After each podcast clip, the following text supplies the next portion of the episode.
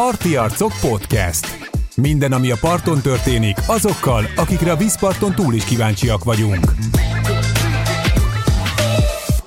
Kapás van. Ezt az adást a Vodafone Podcast Pioneers támogatja, hogy egyre jobb minőségben és még sokáig készíthessük nektek a horgászatról szóló részeket. Emellett szükségünk van a ti visszajelzéseitekre is, ezért értékeljétek a podcastot azon a platformon, ahol éppen hallgatjátok, és ne felejtsetek el feliratkozni, hogy minél előbb értesüljetek az új részekről. Ne felejtjétek, hogy ez a rész sem jöhetett volna létre, ha nincs a Fishinda, úgyhogy ha szeretnétek támogatni minket, töltsétek le az applikációt, töltsétek fel a fogásaitokat, és vásároljatok a Fishinda Marketplace-en. Sziasztok! Ez a Parti Arcok Horgász Podcast 67. adása. Ami egy prímszám, és a következő prímszámú adásunk az négy adás múlva lesz, az autisták kedvéért mondom Ha kitaláljátok, csak. hogy mi a, a négy adással a következő adásunknak a sorszáma, az megnyeri a hangszórót. Szokásosan én vagyok Pásztor Viktor, ő Zomborát és ma csak ketten leszünk, viszont rengeteg érdekességgel készültünk nektek, de mielőtt elkezdenénk a mai témákat, szeretnénk megköszönni a YouTube-on a csatornatagságra feliratkozott támogatóinknak a támogatást, Név szerint pedig ki kell emelnünk két úriembert, Fényes Sándort és a Pergeteges Történetek nevű oldalnak a kezelőjét, hiszen ők a profi horgász szintre fizettek elő, úgyhogy nektek külön köszönjük a támogatást, és arra biztatunk mindenkit, hogy, hogy támogassatok ebben a formában minket, ugyanis már a mai adáshoz is készítünk Ivánnal nektek, speciális Ez egy tartalmat. speciális uh, mikroadást kapnak a csatorna tagjaink.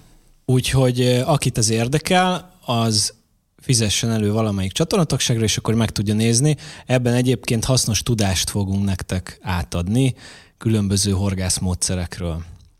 Nagyon fontos, hogy ugye korábban már meséltem róla, hogy elindítottuk az fhplay.com nevű hát gyakorlatilag horgász Netflixet, de mondjuk úgy, hogy videó on-demand streaming horgász szolgáltatást, ami horgász videókat tudtok nézni, most már több mint 500 filmet tudtok megnézni, hogyha előfizettek erre a szolgáltatásra, de vannak ingyenesen megtekinthető videók is rajta. Ami fontos és újdonság, hogy felkerültek a harcsás filmek, a korábban már a tévében láthattátok, de most meg tudjátok állítani, vissza tudjátok tekerni, és olyan tudást tudtok belőle összeszedni, amivel, ami segít nektek abban, hogy harcsát tudjatok fogni, úgyhogy aki esetleg a harcsázásra adná a fejét, annak nagyon erősen ajánlott most ezeket a videókat végignézni. Ezen kívül természetesen pergetés, pontyozás, finomszerelék, minden megtalálható, úgyhogy csekkoljátok azt is majd. Az első téma, amiről szerettem volna mindenképpen beszélni, hogy néhány adással ezelőtt már említettem, hogy el, elindult a Fishinda Merch Shop, hogyha ez mond valakinek valamit, tehát Fishinda logózott termékeket lehet Egészségedre. vásárolni. Mindenféle menő grafikákkal, itt tudtok pólót, pulcsit, sapkát és bögréket is, illetve más egyebet is vásárolni, úgyhogy nézzétek meg, ezt a linket majd betesszük ide valahova ami tetszik, nyugodtan ott meg tudjátok rendelni. És ami fontos, hogy ezt is említettem, szeretnénk kifejezetten podcastos mörcseket is ebbe a webshopba feltölteni.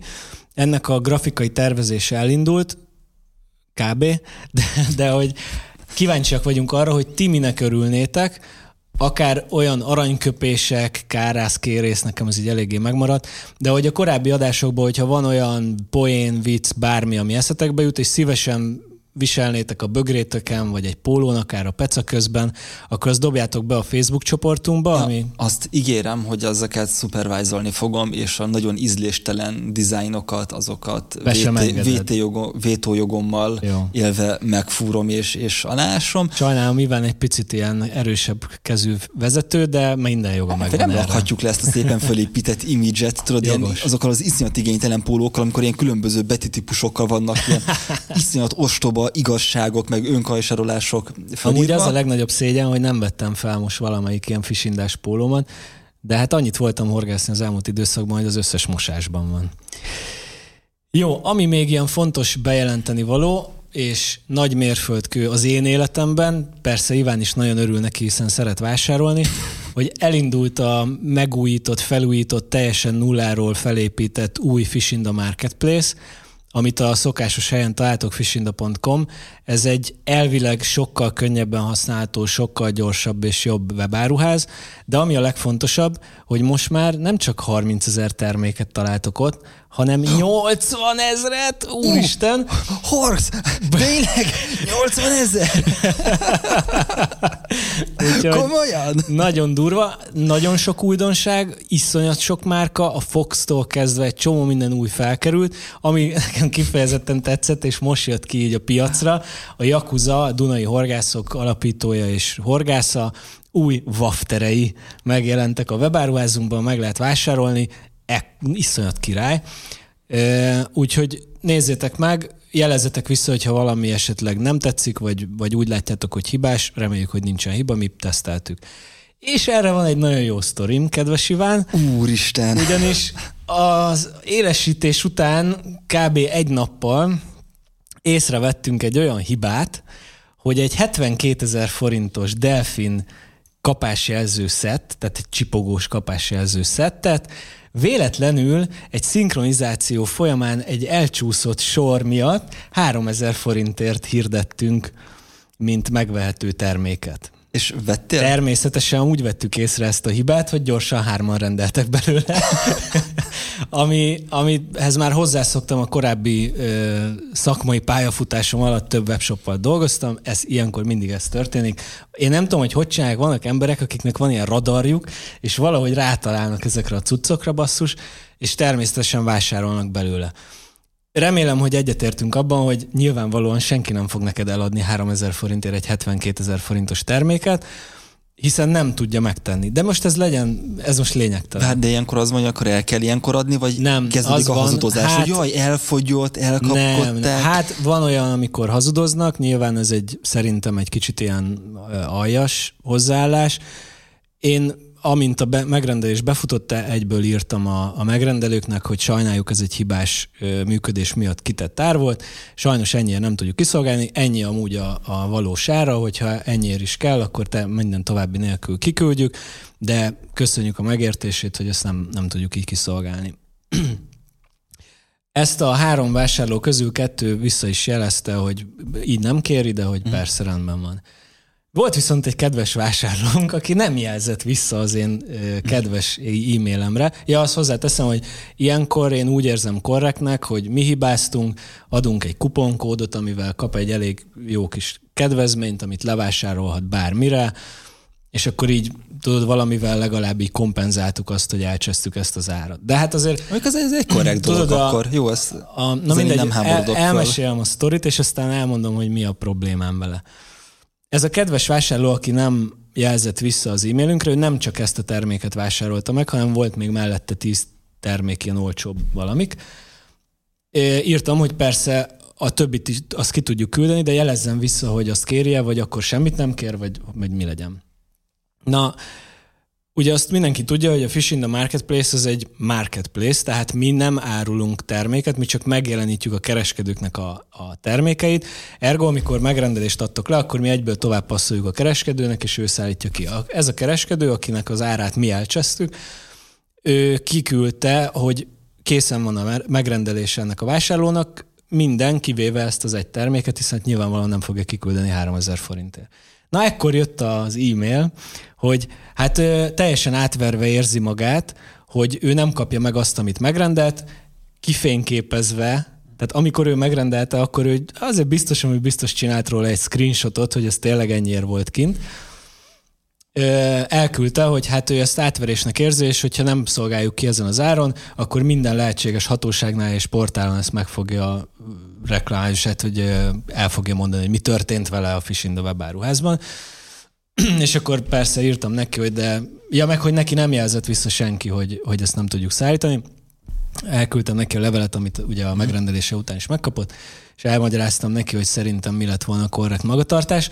A lényeg az, hogy azt nem értem, hogy ha már vagy akkora számító, vagy ilyen haszonleső, hogy egy 70 ezer forintos terméknek az elcseszett 3 ezer forintos árán próbálod megvásárolni, és utána lepattansz, akkor utána miért kezdesz el fenyegetőzni, és beküldeni azt a screenshotot, amit azért csináltál, mert tudtad, hogy ez lesz, hogy így rohadjatok meg és fel fogjak lejelenteni. Egyébként hozzáteszem, hogy a fogyasztóvédelemnél nem biztos, hogy teljesen megáll az, hogy nem szolgálom ki, de egy fontos dolog van. A megrendelés nem igazoljuk vissza a megrendelés pillanatában, csak akkor, amikor megnézzük, hogy tényleg van-e a termék készletem, mert ugye előfordulhat az, hogy összecserélték, elveszett bármi, és ugye neked a visszaigazolt megrendelés az, ami köt téged, mint kereskedő. Ugye itt ez az a jelenség, hogy figyelj, egy próbát megér, Ez hát okay, ha igen, ennyi. Ezt, ezt aláírom. És Ahogy a másik két úriember megpróbálta, nem jött be, ennyi. Jó, de akkor meg, tehát hogy megpróbálja azt, hogy akkor picit ráfenyeget, hát ha azt mondjátok, hogy figyelj, Aranyos. és meg az ügyvéd úgyis, nem tudom, óránként 35 ezerért dolgozik. Amúgy így van, igen. Akkor odaadjuk, van az a méretű cég és az Jó, a méretű e, biznisz, ahol ezt meg igen, lehet próbálni, ez, ez és nem... becsúszhat. Én azt gondolom, főleg így a, én a Fishindát úgy szeretném, meg eddig is úgy építettük, hogy legyen egy jó horgász közösség. Ahogy a podcastet is elkezdtük, és egyébként büszkék is vagyunk arra, hogy egy minőségi hallgatóbázisunk van. Én biztos én vagyok rosszul összerakva, de ha nekem van egy ilyen kvázi kicsit elkötelezett kapcsolatom egy márkával, akkor én elküldöm nekik egy screenshoton, hogy srácok, itt szerintem valami félrement. Ugye egy boltban, egy webshopban nem azért megy senki, mert oda tartozni akar. Én se azért megyek be a Lidlbe sajtért, mert én egy Lidl Igen, de a Lidlben vagyok. nincsen egy közösségi alkalmazás, amihez te tartozol. Jó, lehet, hogy ő nem tagja egyébként a phishing. Ennyi, de de ha mit tudom, én beregisztrálok a Facebookra, akkor sem érzem magam Facebook rajongónak, meg elhivatottnak Amúgy tudom, hogy ez egy ilyen nagyon kényes téma, és egyáltalán nem gondolom azt, hogy mindenki egyetért velem. Nyilván én az érintett vagyok az egyik oldalról, tehát egy picit elfogult, úgyhogy nyugodtan dobjátok be a csopiba, hogyha más gondoltok, elfogadom mindenkinek a véleményét, nem egy, tehát hogy ez nem egy ilyen fekete-fehér téma. Szerintem ezen tök ennyi. felesleges rugózni. Jó, én azért felkúrtam magam persze. Hát jó, mert te érintett vagy benne, Igen. rólam tökre leperek, hogy neked ott rossz. Kit érdekel? Viszont, Na hogyha már érdekes dolgokra forduljunk rá, a héten, sőt nem, múlt héten elmentem megtekinteni Szendőfi Balázsnak az új filmjét, amit egyébként nem csak ő egyedül jegyez. A Tiszató az ember alkotta paradicsomot.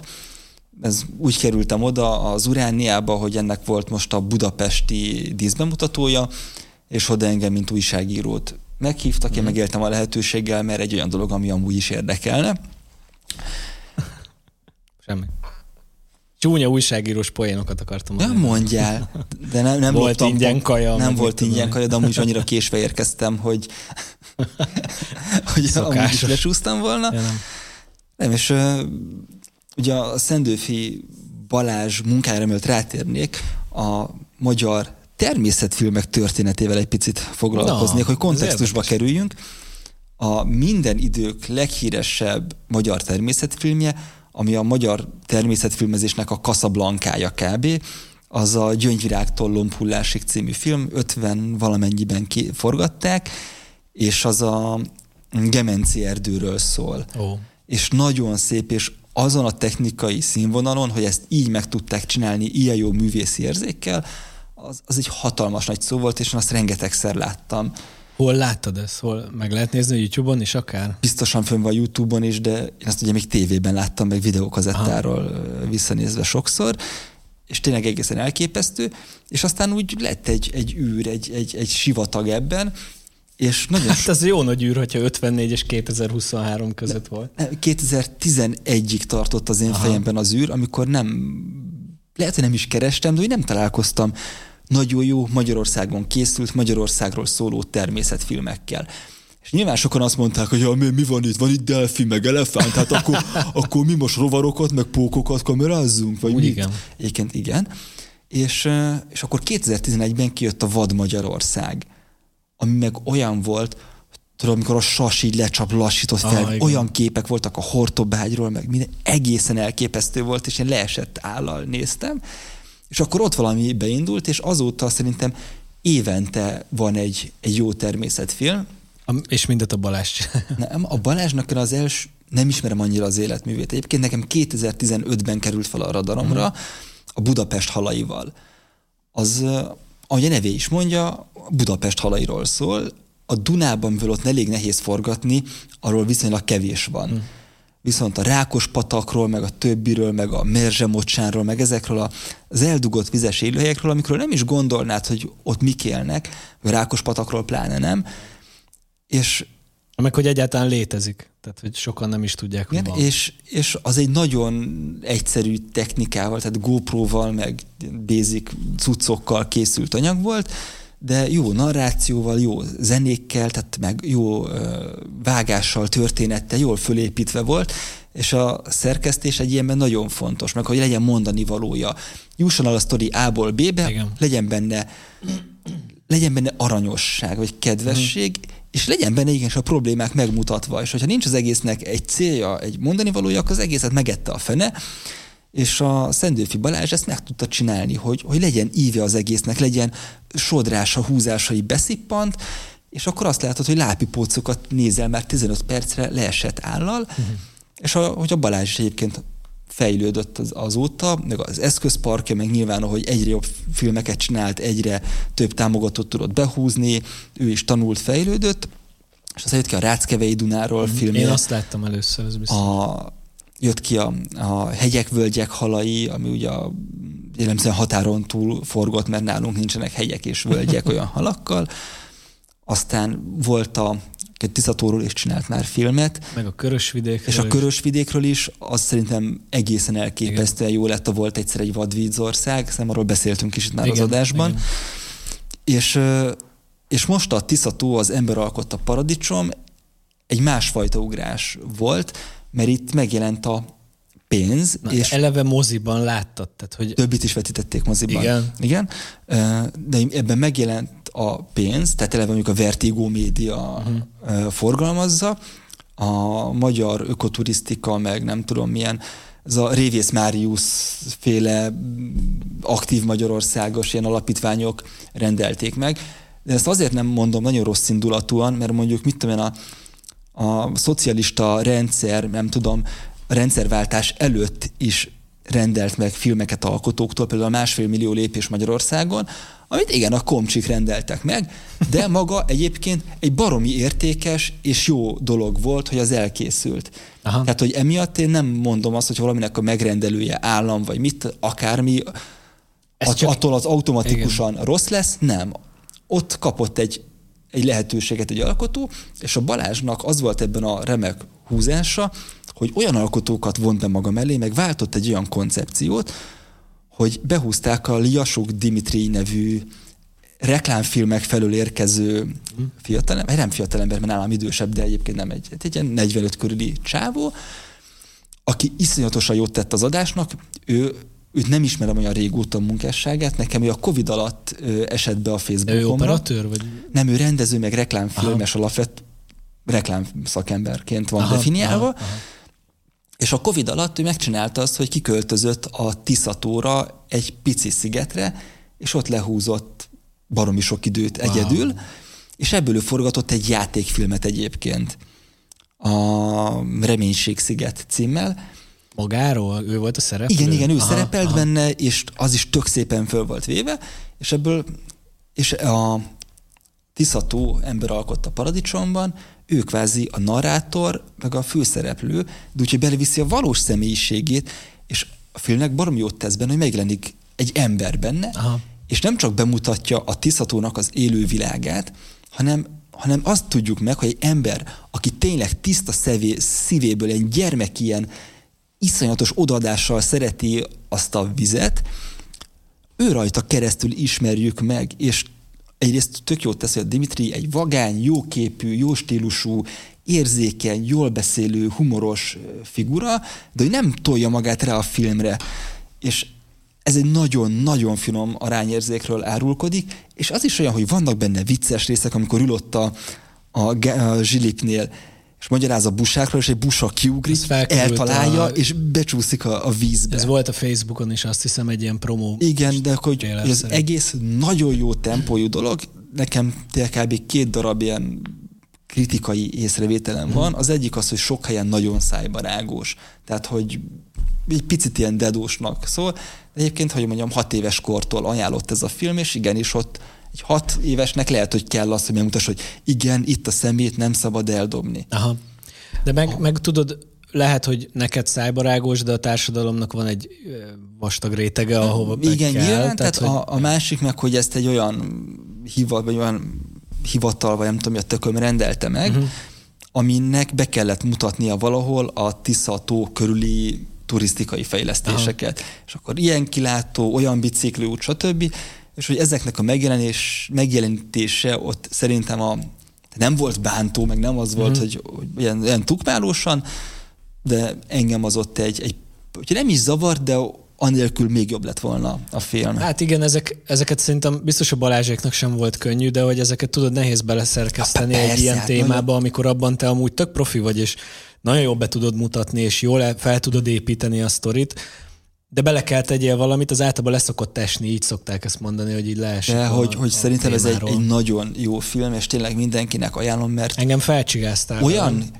ikonikus felvételek vannak benne, amiket így beleég az agyadba. Most... Hogy, hogy a csuka elúszik a kamera fölött. Van egy olyan, amikor így a fákat svenkelik ki végig, és ott vannak a kormoránok végig.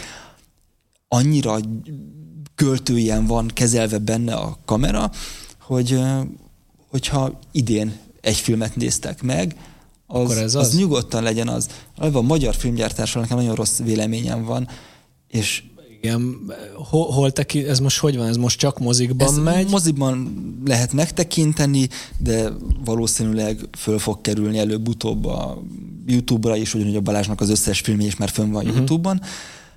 De ez a Uránia oké, okay, de menni fog a multiplexekben is, vagy, vagy ez Én, ilyenkor a, hogy néz ki? Fönn van a filmnek a honlapján, hogy melyik mozikban lehet Aha. megnézni, tehát ott van egy lista.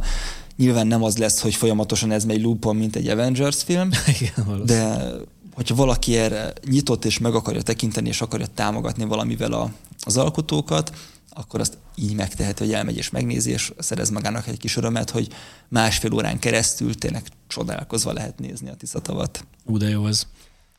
Egyébként tök érdekes, hogy a Tiszató az én fejemben, és lehet, hogy én nagyon el voltam zárva a kis buborékomba a Tiszatótól, de hogy az utóbbi időben egyre többször találkozom vele, Beszéltünk itt már ugye a Tiszatavi ponyfogó versenytől kezdve, Tiszatavi, a, tudom, a hol a hal is, most igen, is igen. ott jönnek ki a Tiszatavi igen. részek. Ú, de jó volt. Jó. Ahogy a Kevin fogott egy harcsát. Igen. Azt is mindenki nézze meg. Azt majd be, azt be tudjuk mi linkelni? Belinkeljük hát a leírásba. Tényleg annyira jó volt látni, ahogy, ahogy örül annak, hogy fogott egy akkora harcsát, hát mi még soha. Nem is láttunk élőben szerintem. De az tényleg annyira örömteli és jó film az is. Szóval, hogy egyre jobban jön fel a Tiszató, én azt gondolom, és amikor a Benedekkel beszélgettem, aki a, a Tiszatavi, nem tudom mi a pontos neve, a lényeg, lényeg az, hogy a, a vízkezelőknek az egyik vezetője, Ugye az a céljuk, hogy a Tiszatavat is felépítsék legalábbis horgászat szempontból, nyilván nem úgy, de hasonló szintre, mint a Balatont, hogy legyen fent a, a regionális térképen, mint horgászvíz, azt szerintem tökre jól működik, és azt hallom egyre több helyről, hogy megyünk a Tiszatóra, szeretnék a Tiszatóra menni, most látom itt ez a film, az Istvánék, a Holahalas Viktorék ott voltak, tehát hogy azért az kezd, kezd Igen, szerintem egy nagyon jó helyen. És hát egy olyan víz, ami szintén nincs másik, tehát hogy azért egy nagyon érdekes élővilág, meg, meg ilyen változatos az egész. A Balaton ugye tök más, teljesen más jellegű víz. Úgyhogy, Na, hát tök jó. Fél, és akkor menjünk rá a saját uh, kalandokra, amit nem képernyő előtt éltünk meg, hanem mint régen az emberek, akik nem a telefonjukat nyomkodták, hanem kimentek a vízpartra. Jó, nekem ebben van az adás, mert a, arra úgy. Voltunk egy szerkesztőségi horgászaton, mert Futó Marci meginvitált minket, meg úgy általában a padavanjait.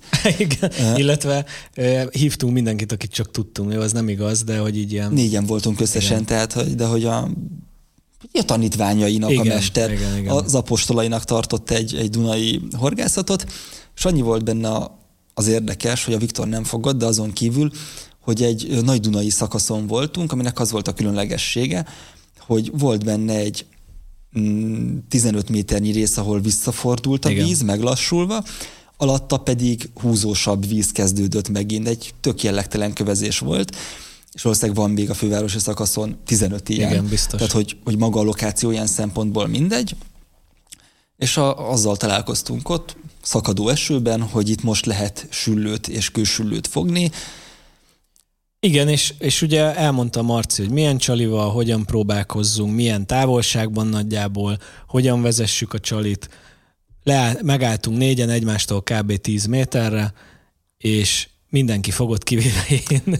És hogy, De hogy igen. Zsolti barátom fogott először szinte. egy nagy sügeret, aztán igen. a Marci fogott egy még nagyobb sügeret, vagy talán Nem, egy, külsü, egy, egy külsülőt igen. fogott, utána fogott még egy, egy nagy sügeret, utána nekem a fenékről kijött egy süllő, aztán mondta a egy Viktor... nagyon szép süllő. Aztán egyébként. mondta a Viktornak, hogy látja, hogy lejjebb mozognak, váltson Wobblerre, és menjen oda dobni. Viktor mondta, hogy ja, nem, nem, nem. Én még próbálkozom, mert én kemény vagyok. Wobblerre váltottam első dobásra.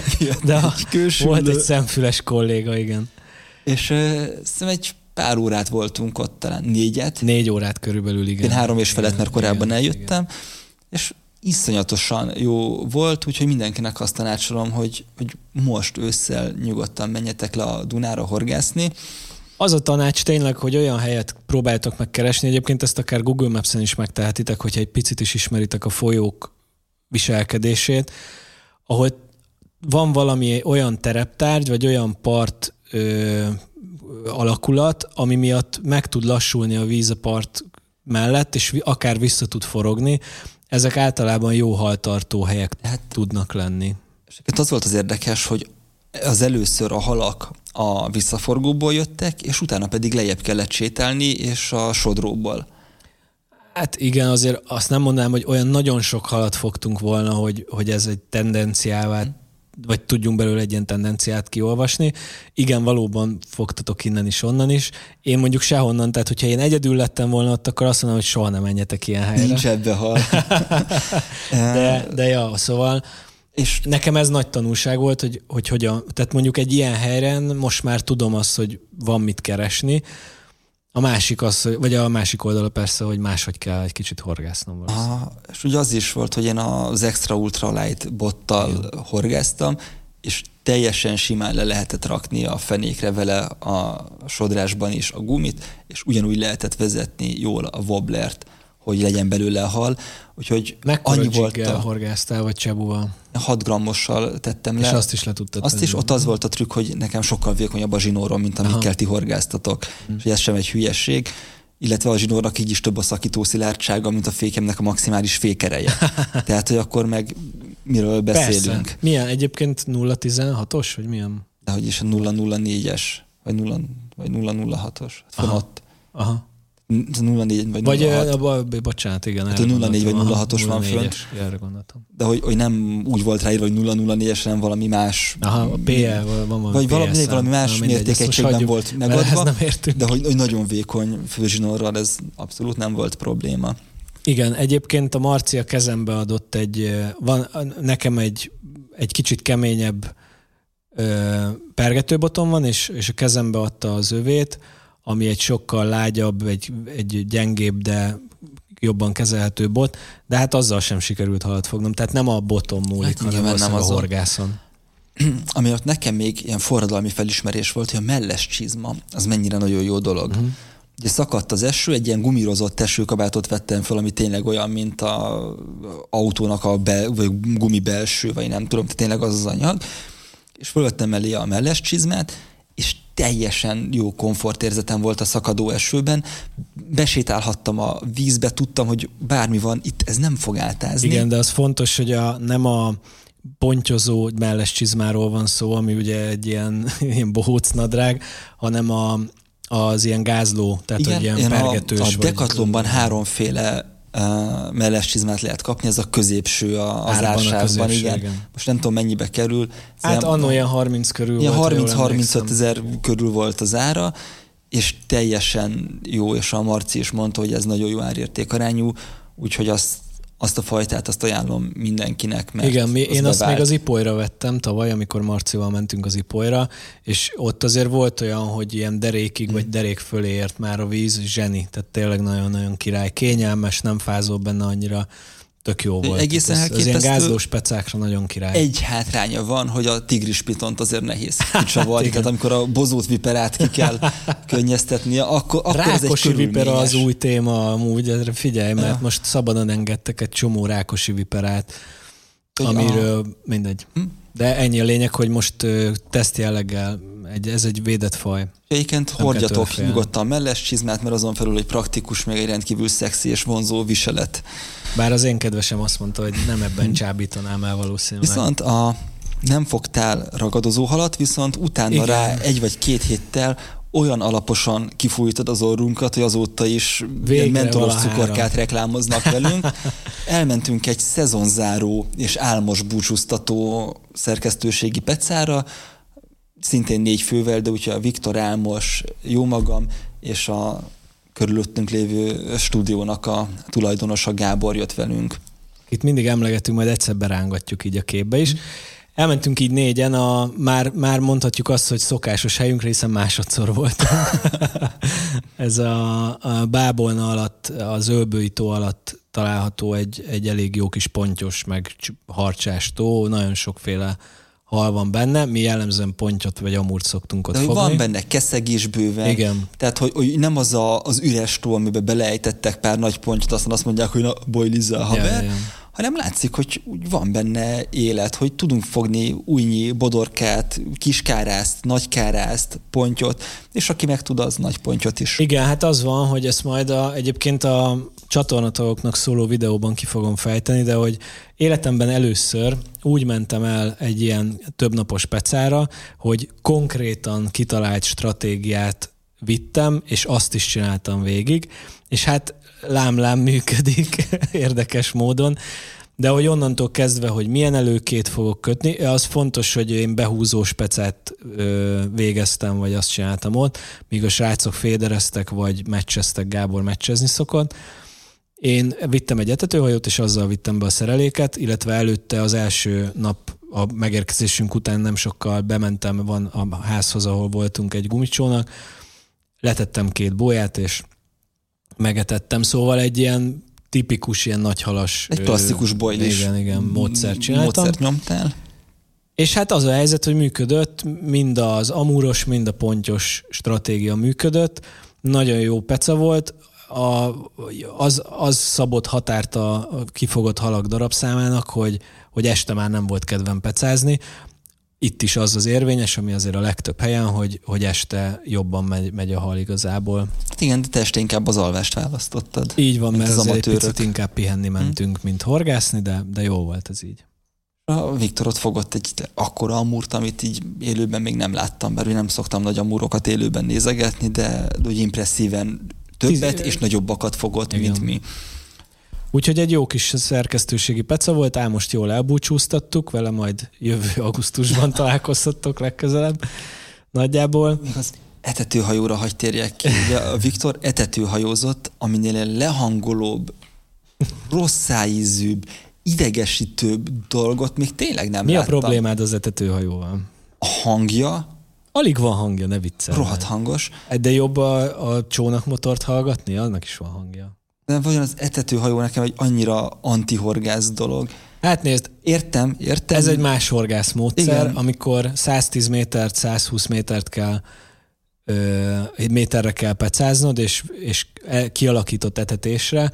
Én sajnos, én nem tudok pontosan pecázni ilyen távolságra, jó, őszinte leszek, egyáltalán nem tudok ilyen távolságra pecázni dobós módszerrel, és ugye nem beszélve arról, hogy boilis módszerrel főleg, még ha tudnék ekkorát dobni, sem tudom garantálni, hogy nem fog összetekeredni mm. valamilyen módon a, a szerelék. Tudom, hogy megvannak erre a megfelelő előkék és módszerek, de a lényeg az, hogy ez így sokkal egyszerűbb mm. nyilván, meg hát nem beszélve arról, hogy úgy teszed le a szereléket, hogy közben egy kis kaját is azért tudsz bevinni hozzá. Hát tudod. A hatékonyságát nem vitatom, a romantikáját viszont teljesen. Más, teljesen és más hogy a, tehát a, a halaidat megsüvegelem, ez a módszer, ez aki csinálja, az bátran csinálja, nem akarok róla senkit lebeszélni, de az, amit én szeretek a horgászatban, ahhoz képest ez kiábrándító.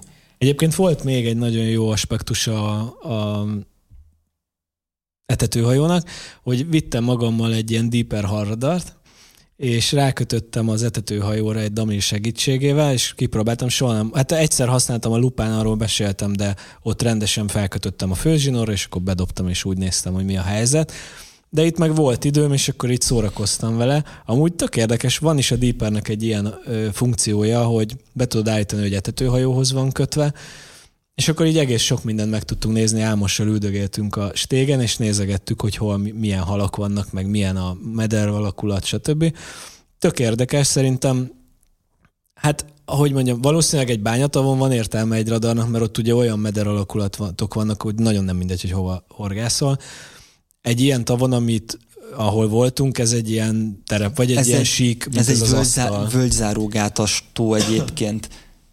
Így van egy méter 20 és egy méter 50 között alakul a vízmélység, nincsen benne nagyon semmi különbség.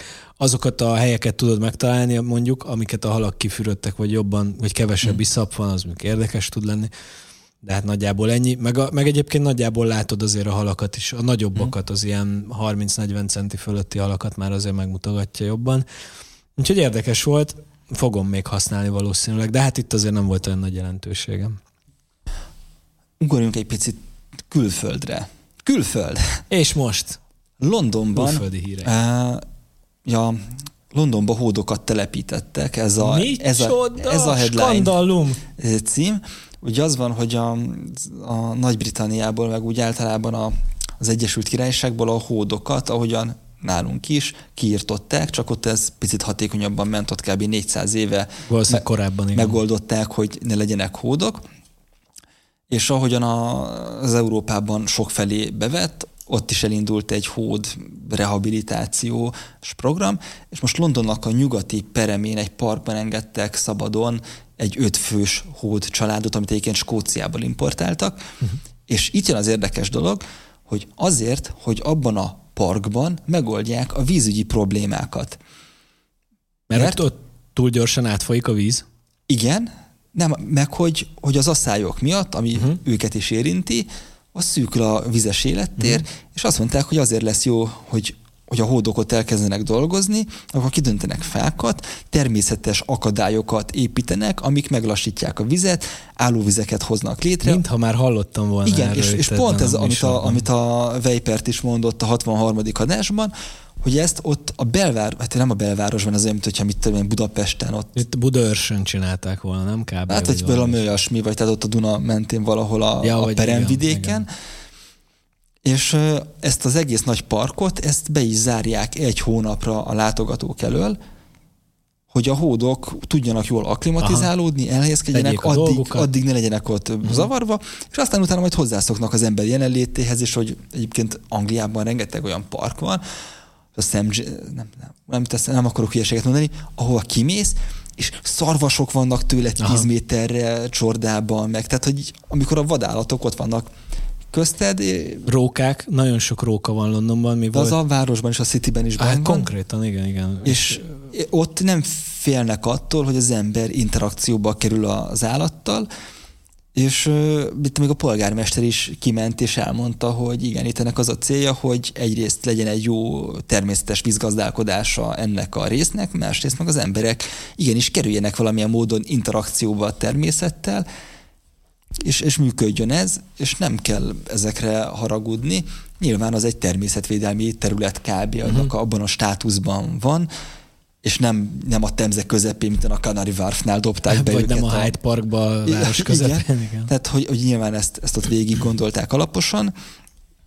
Uh, viszont ebben a téren egyébként... Ugye... Kíváncsi vagyok, hogy mondjuk egy-két év múlva mit fognak mondani, vagy hát tehát, hogy mi a tapasztalat, milyen Na lesz persze, majd hát ez. majd, de egyébként az lesz a téma. tapasztalat, mint ami nálunk is van, hogy a hódok belakják a vidéket, és már nem csak a Újpest környéken vannak, hanem a Hárosjövbölnél is, meg a belvárosban is időnként felbukkannak, és úgy szépen elterjedt. Nyilván a hódnak is megvan a helye, ahol áldásos a tevékenysége, és ahol nem. Ahogy a ahogyan 63. Van, adásunkban meg tudjátok mondta, így van. hallgatni, de hogy szerintem ez egy tök jó dolog, és én mindig örülök, amikor mondjuk vidrát látok a belvárosban. Mm. Annak van egy ilyen húzása, hogy a Duna, az hiába van ott ilyen kőfalak között ilyen furcsa módon beszorítva, de attól az még a víz tükör alatt egy, egy dzsungel. Egy vizes élőhely, igen. Még akkor is, hogyha mester. És hogyha már a Duna szóba került, és, és még az a pergetés, meg a vizes igen, problémák. Hogy most, a, most érdemes elmenni sétálni a Dunapartra, mert hát 8, lehet. Ilyen, Végig igen, lehet Mert sétálni. van part, mert a fővárosi vízállás az 80 centi környékére csökkent, és még a következő hetekben ott is fog maradni. Ami azért jó, mert, mert nagyon lent van a víz, ami egyébként nem jó, de ilyenkor mondják azt, amikor ennyire nem van a víz, kim van a Szabadsághídnál az inségszikla, akkor kell megnézni a partot, hogy hova fogsz horgászni, amikor újra egy 20 vagy egy 50 lesz a vízállás, és most fogod tudni megtalálni azokat a gödröket, meg visszaforgókat, meg akadályokat, meg tartásokat, amik jövőre majd neked azokat a fogásokat fogják adni, amiket például nekünk a Marci megmutatott. Igen, abszolút. És, hát nektek, ugye, de igen. És ezért érdemes most egy pici időt szentelni. Hát ha van, akkor mindenképpen igen érdemes, illetve ugye nem beszélve arról, hogy most meg tudjátok nézni, hogy hol vannak olyan akadók, ahova viszont nem érdemes horgászni, mert valószínűleg egy dobás egy szerelék. Úgyhogy akinek van egy kis ideje, akár családdal is tök jó program lemenni. Ja, meg hát figyelj, ez, hogyha aki nem az engedély árát akarja visszafogni, ilyenkor a beszakadt szerelékekből elég szépen lehet aratni. Igen, abszolút. És most sport. Rengeteg sporthírrel érkeztem, kedves nézők és hallgatók, ugyanis az elmúlt időszakban, amióta nem beszéltünk itt sportról, történt egy más. Franciaországban kezdünk. Én azt hiszem, hogy ott, ott lenne érdemes kezdenünk, hiszen az volt előbb. Franciaországban a Lac de Pensa, vagy hát valami hasonló francia kiejtés. Ki mondottad Google Translate? Ki, de nem így mondta, és utána meg meghallgattam az összes beszámolót, és ott így mondták, úgyhogy maradjunk annál, hogy egy, egy nagy francia tározó ne, rendezték meg a pontyfogó világbajnokságot. Ugyanis már ilyen is van. Ez a Boilis VB magyarul. Hát igen, gyakorlatilag. Én, ezt, én frankon nem tudtam, hogy létezik, ez pedig ez már a 13. Van. vagy 14. volt, ha jól emlékszem. E, ott volt a férfi és a nő is, eltolva egy héttel, azt hiszem egy hét volt közte. És hát az a helyzet, hogy a magyar válogatottak megint kitettek magukért, és mind a férfiak, mind a nők negyedik helyen végeztek csapatban, Egyéniben, azaz itt most ez párost jelent, de hogy párosban pedig ezüstéremmel jöttek haza mind a férfiak, mind a nők, úgyhogy ezúton is gratulálunk nekik. És egy kicsit szeretnék arról mesélni, hogy ez milyen peca volt. Nyilván bojlis pecáról van szó. A szabály az, hogy nem lehet használni etetőhajót, csónakot, stb., hanem partról történő pecáról van szó. Dobós peca, illetve a meder feltérképezés is különböző mélységmérő olmokkal, meder feltérképező eszközökkel, vagy ilyen partról használható eszközökkel történik. És ez egy olyan tó, amit ugye feldúzasztottak víztározó, tehát egy völgyzárógátos tó, de egy ilyen nagyon sziklás völgyben helyezkedik el, és ilyen hosszú, ilyen kanyargós tó, és hát amilyen a partja, olyan a medre is nyilván, brutál, éles, letöredezett sziklák vannak a mederben, és akár 20-25 méteres mélységek is, attól függ, hogy hol vagy. Volt olyan szektor, ahol a magyar csapat előtt 24 méter volt már 30, vagy 50 méteres távolságban már 24 méter mély víz volt. Na most itt láttam olyan dolgokat, amit még soha. Az egy dolog, hogy volt olyan szektor, vagy horgászhely, ahol a magyar csapatnak ásóval és lapáttal kellett kialakítani legalább egy kis vízszintes részt, ahova sátrat le tudták tenni. Fontos, hogy ez egy, most nem biztos, hogy felírtam, azt hiszem háromnapos peca. Tehát kell sátor, ott a versenyzők bent vannak a boxban folyamatosan, a segítők, kapitány, stb. csak reggel 8 és este 8 között mehet be a boxba. Nyilván ennek olyan oka van, hogy éjszaka sötétben nem feltétlenül látnák, hogy mi történik.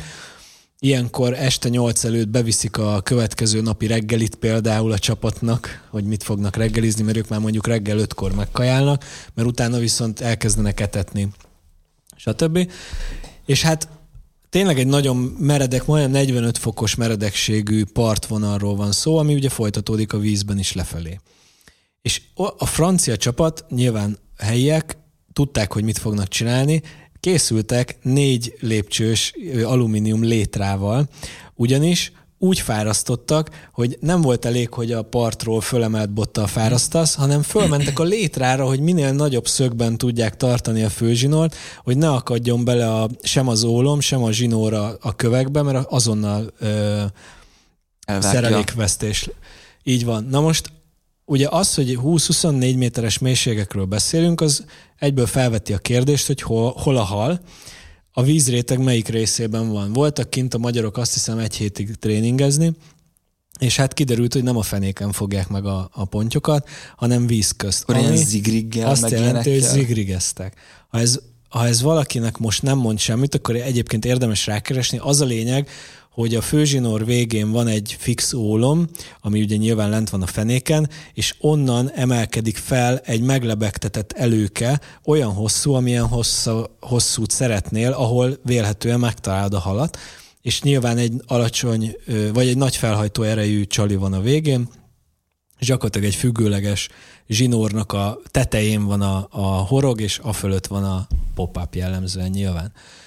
Na itt 15-17 méteres előkékkel horgáztak a srácok és a lányok, ami ugye azt eredményezi, hogy, hogy a bedobás előtt neked egy 17 méteres zászlód van gyakorlatilag, mert ugye az ólom az fix a, a zsinóron, tehát... De hát, hogy mondjam, akkor kötsz egy cérna ütközőt, ami átcsúszik a gyűrűkön, és nem kell 17 méteres zászlóval dobnod. De a, a 100 grammos vagy 80 grammos ómodat nem tudod megfogatni egy, egy ütközővel, az, ami átcsúszik. De az, a, de az a végén van a szerelék. De a, na, hát onnan jön még az előkéd, ami 17 méter. Az ólom után van az előkéd. Az, akkor az ólom lent van, és az előkéd innen indul. Ah, szó, oké, okay, akkor viszont... Na, az volt a megoldás, az elmondom. Csúszó, és ott is egy ütköző.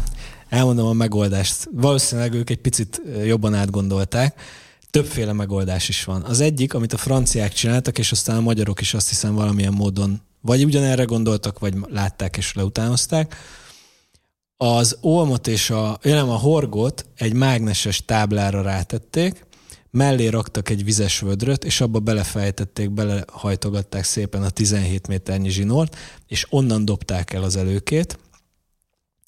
Illetve a magyarok a fiúk csináltak maguknak egy hengert, ami egy ilyen körülbelül 30 centi átmérőjű henger, egy állványon áll, arra tekerték fel az előkét, és a, onnan dobták el, és az ugye letekeredett róla hmm. a lendületnek köszönhetően, és akkor így érkezett be a vízbe a, a végszerelék.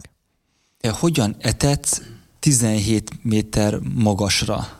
Hát ez sehogy, nyilván úgy etetsz, hogy folyamatosan dobócsővel, hát dobócsővel.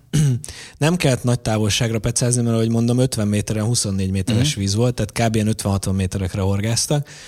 Nyilván szektortól függően folyamatosan dobócsöveztek. Úgynevezett nehéz etetést, amit spombbal viszel uh-huh. be, azt csak reggel és este lehetett csinálni, ha jól emlékszem, de utána dobócsövezni lehetett, és hát a behulló kaja, és hát a szokásos, mint a kicsit olyan, mint a pelletveglerezés, csak az fordítva, de, de érted.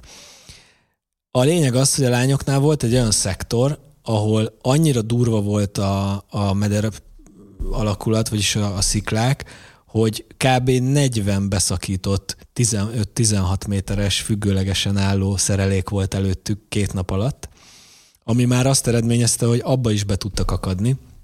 Tehát egy ilyen rettenetes vértizzadós verseny volt, de Emellett úgy, hogy Magyarországon ilyet nem nagyon tudsz gyakorolni egyébként, tehát nálunk így nem nagyon kell horgászni.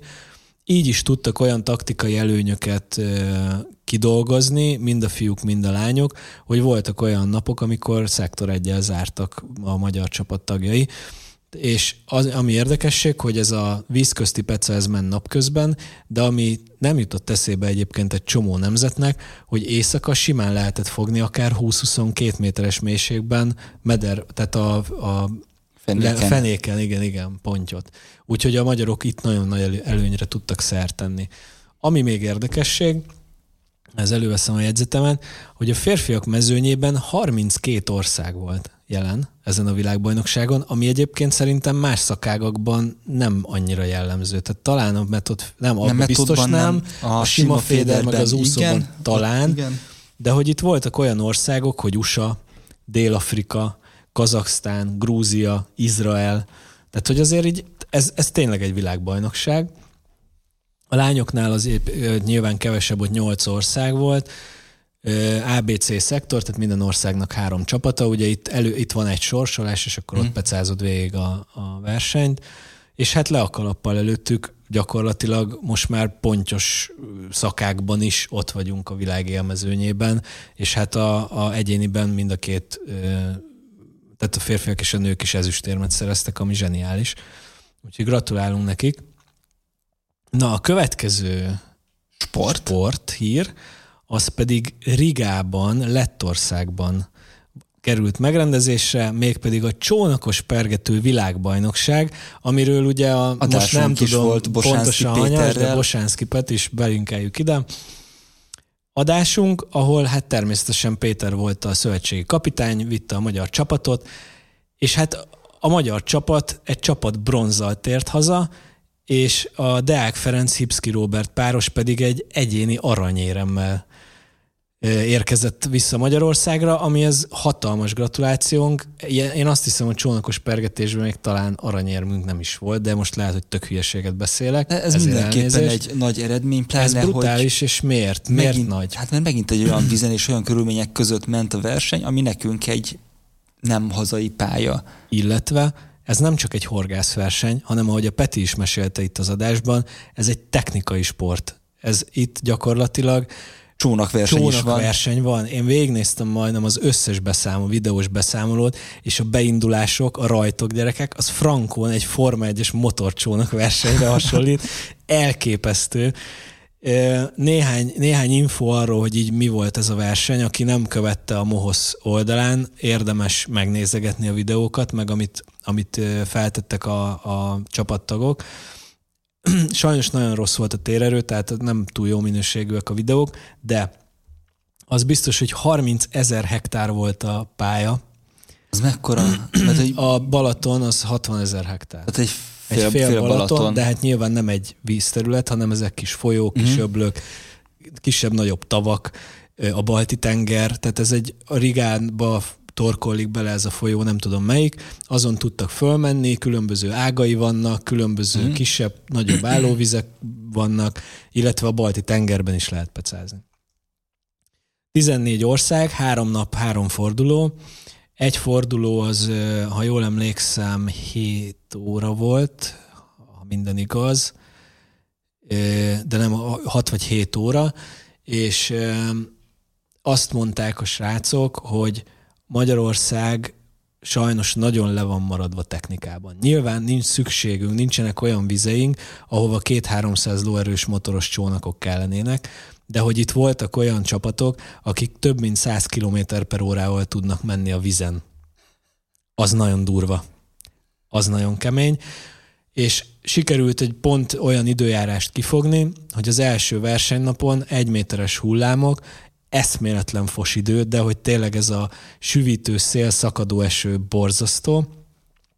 És hát ott voltak olyan helyek, ugye ez úgy néz ki, hogy ja, egyébként az ukránok 40 napot tréningeztek ezen a, ezen a pályán. Nyilván a magyarok nem, hanem csak pár napot voltak kint előtte, és azon a napon, az első napon, ugye meg az a lényeg, egy ilyen versenyen, amikor megvan a a tréning, ami még nem tartozik bele a hivatalos versenykiírásba, akkor horoggal megpróbálod a spotokat feltérképezni, hol milyen halak vannak, háromféle hal számított, a süllő, a sügér és a csuka, és megkeresed azokat a spotokat ezen a 30 ezer hektáron, sok sikert, ahol úgy gondolod, hogy sok hal van, megnézed, hogy melyik halat hol lehet fogni, milyen csalival, és hogy tudsz szelektálni, mert ugye centire mérik mm-hmm. ezeket a halakat. Van egy minimális méret mindegyik halnál, ami alatt nem számít, és fölötte pedig van egy ilyen valami négyzetre emelős pontozás van, ezt nem értettem pontosan. A lényeg az, hogy minél nagyobbat fogsz, annál többet számít, tehát érdemes nagy halakra horgászni. De lehet kukázni sok kicsit, és akkor az meg mennyiség miatt tud jó lenni.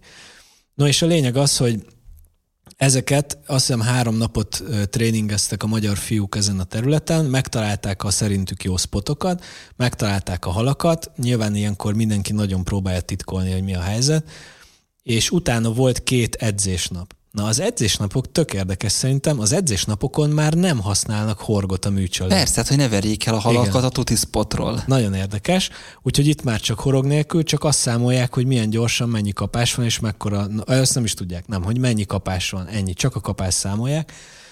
Annyit hozzátettek, hogy ha, ha meglátnak valami új spotot, ott felraknak mm. horgost műcsalit, és akkor ott megnézik, hogy mi a helyzet. Na és az első napon annyira jól sikerült a peca, hogy azt hiszem harmadikként fordultak a második napra csapatként, és nagy csukákat tudtak fogni, sok csukát tudtak fogni, és, és nagyon... Nagy csukot micsoda? Hát az, az a 60 plusz? centi fölötti Aha. volt az átlag. Volt egy 80 fölötti a hipszkéknek, a, ők, ők 7 darab mérhető csukát fogtak, és 60 plusz volt az átlag centi, a másik pár, magyar párosnak pedig négy csukája volt, és ott is 55-56 centi volt az átlag.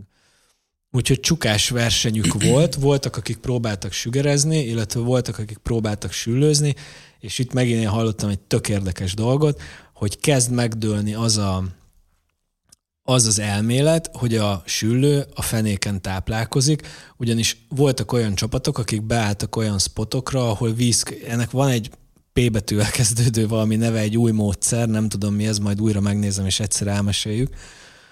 Van egy új sü, ö, süllős módszer, ami vízközti süllőzésről szól, nem wobbleres, nem, tehát valami speckó módszer, ezzel tudtak ö, süllőt fogni. Pilker? Nem, nem, nem, nem. E, nem, nem hallottam még ezt a szót korábban, tehát nem tudom mi ez. Lényeg az, hogy, hogy azt mondják a srácok, hogy ezt érdemes megtanulni most már nekik is, mert úgy néz ki, hogy működik, de elsősorban csukáspeca volt, második, harmadik nap is, nagyon-nagyon jól szerepeltek. De meg... hogy csukáztak? Gumival, wobblerrel? Gumival. Tehát, hogy fenéken aha, gumit aha. húztak. Aha. Igen. Voltak, akik, voltak olyan csapatok, akik sügerezni próbáltak, de az időjárás változás miatt azok a sügerek, amik ilyen csapatba verődve szoktak lenni, és akkor tudod, tudod őket darálni, azok nem ettek, és nem, tud, nem lehetett megfogni őket, úgyhogy a, a parcélből egyesével keresték és fogták mm. a sügereket, de hát ott is nyilván azért ilyen 45-50 centisekről van szó, tehát hogy azért nem az általunk megszokott ilyen 5-10 centis kis sügerekről van szó. Úgyhogy hát az a helyzet, hogy ez az az év, amikor minden nemzetnél több érmünk van az összes szakágat tekintve, és még van egy világbajnokság hátra. Úgyhogy joggal mondhatjuk azt, hogy Magyarországos a, a világ tetején van most sporthorgászatban, minden szakákban. Ugye a Sipi mondta azt, hogy szerinte ez még nem a csúcs. Egy, Kíváncsi vagyok, hogy hol a vége. Nyilván lehet még ezen a dobogón feljebb lépkedni, minden, vagyis hát ezekben a szakágakban, de hogy elképesztő, hogy milyen szintre ért a magyar sporthorgászat tényleg. És azért még annyit hozzáteszek, hogy ugye szokták mondani versenyzők, akik itt eljönnek hozzánk elmesélni, hogy mekkora támogatásban részesülnek a Mohosztól, mennyire köszönik azt, hogy teljes melszélességgel mögöttük áll a szövetség, és természetesen így is van, de hogy azért itt, ahol már ez egy ennyire technikai sport, itt azért már kijött az, hogy a magyarok még sincsenek technikában a világ Persze, tehát a Mohoz nem fog neked fizetni egy, nem tudom, egy 8 milliós csónakmotort, meg egy igen, 10 igen, milliós igen. karbontestű hajót. Ezeknek a itt versenyzőknek ezt az amerikaiak, olaszok, ukránok azért ott így bele kellett nyúlni a, a zsebükbe. Igen. De hát elképesztő eredmények, úgyhogy, úgyhogy még egyszer nagyon a. A magyar csapat ő a hajóját utánfutón húztak ki? Ezt nem tudom, ez nem Vagy volt benne, béreltek. de nem, biztos, én azt gondolom, hogy kivitték, ja. igen. Én, én azt gondolom, hogy Rigába el lehet menni, ez két nap utánfutóval nagyjából. Kemény, két nap, de két nap durván. És itthoni sporthírekkel is készültél, mert lezajlott az NBBH, a, így, így. az IBCC-nek a magyar változata, mármint az a része, hogy ugyanúgy a Balatonon nagy pontyokra horgásznak bojlis módszerrel, de külföldi nevezéseket nem fogadtak, hanem... Érdekes ez igazából, ez idén volt először így. Hm. Ez korábban ugye nemzetközi balatoni bojlis horgászverseny volt, idén már nemzeti balatoni bojlis horgászversenyé változott. Egyébként idén volt a legtöbb csapat, 150 egy csapat volt, majd erről picit mesélek. A lényeg, hogy igen, az IBCC az hasonló verseny, de, de sok mindenben más. Nagy halas pontyozásról van szó, próbál, tehát itt is gyakorlatilag a Balaton körbeülik a csapatok, ugyanúgy négy hol. Azt hiszem, itt talán négyen horgászhatnak egy Ott csapatban, az, az IBCC-n hárman, és egy úgynevezett runner, tehát aki ilyen segítő van. A lényeg az, hogy itt nincsen összsúly szerinti értékelés, mint az IBCC-n. Ugye ott a fő verseny az, hogy hány kiló az össz tömeg, amit kifogtál. Itt ez nem számít. Itt csak az számít, hogy hány darab, illetve a minimum 10 darab 10 kilónál nagyobb pontyot kell fogni, és ennek a 10 pontnak mennyi az összsúlya. Tehát, hogyha megvan a 10 halad, értékelhető, tehát 10 pluszos pontyod, akkor utána jön a cserebere, tehát hogyha fogtál a legkisebbnél egy nagyobbat, akkor kicseréled. Hát ez a tí- kifogja a 10 legnagyobb halat. Így van. Ennyi. Érdekes verseny volt, több szempontból is. Ugye én most már azért több éve részese vagyok az IBCC szervezésének, látom belülről az egészet. Nyilván nagyon nem egyszerű egy ilyen versenyt megszervezni. Ami nekem elsőre feltűnt, hogy voltak olyan helyek a versenytérképen, ahol nem volt csapat, pedig az IBCC-n kiemelkedően jól szoktak onnan szerepelni. Ennek bizonyára valamilyen szervezési okai vannak. Ennek, vagy ezzel ellentétben viszont voltak olyan helyek, és nagyon sok olyan hely volt, ahol az IBCC-n is elég nehézkes szokott lenni a halfogás, jellemzően Zamárdi, Siófok, az a déli rész, ahol viszont nagyon sok csapat volt. és ami tök érdekes, hogy nagyon meleg volt még akkor, az októberi vagy szeptember végi idő, vagy igen, szezonhoz képest kiemelkedően melegek voltak a nappalok, ezért nagyon nem ment a hal tök érdekes volt, hogy tavaly sokkal több 20 pluszost fogtak, sokkal több halat fogtak. Idén a 150 csapatból 29 tudta megfogni a legalább 10 darab 10 pluszos oh, halat. Az, az, az, nagyon az, az kevés. vékony. Igen. Úgyhogy, úgyhogy nagyon nehéz verseny volt, volt két ismerősöm is két különböző csapatban, akik végig tolták. Az egyik ismerősömék nulla darab 10 pluszos halat tudtak fogni, ja, és ez nem 7 vagy 6 nap, mint az IBCC, hanem 8. Úgyhogy nagyon durva versenyük volt, fogtak nyilván 10 alatt itt, de nem sokat.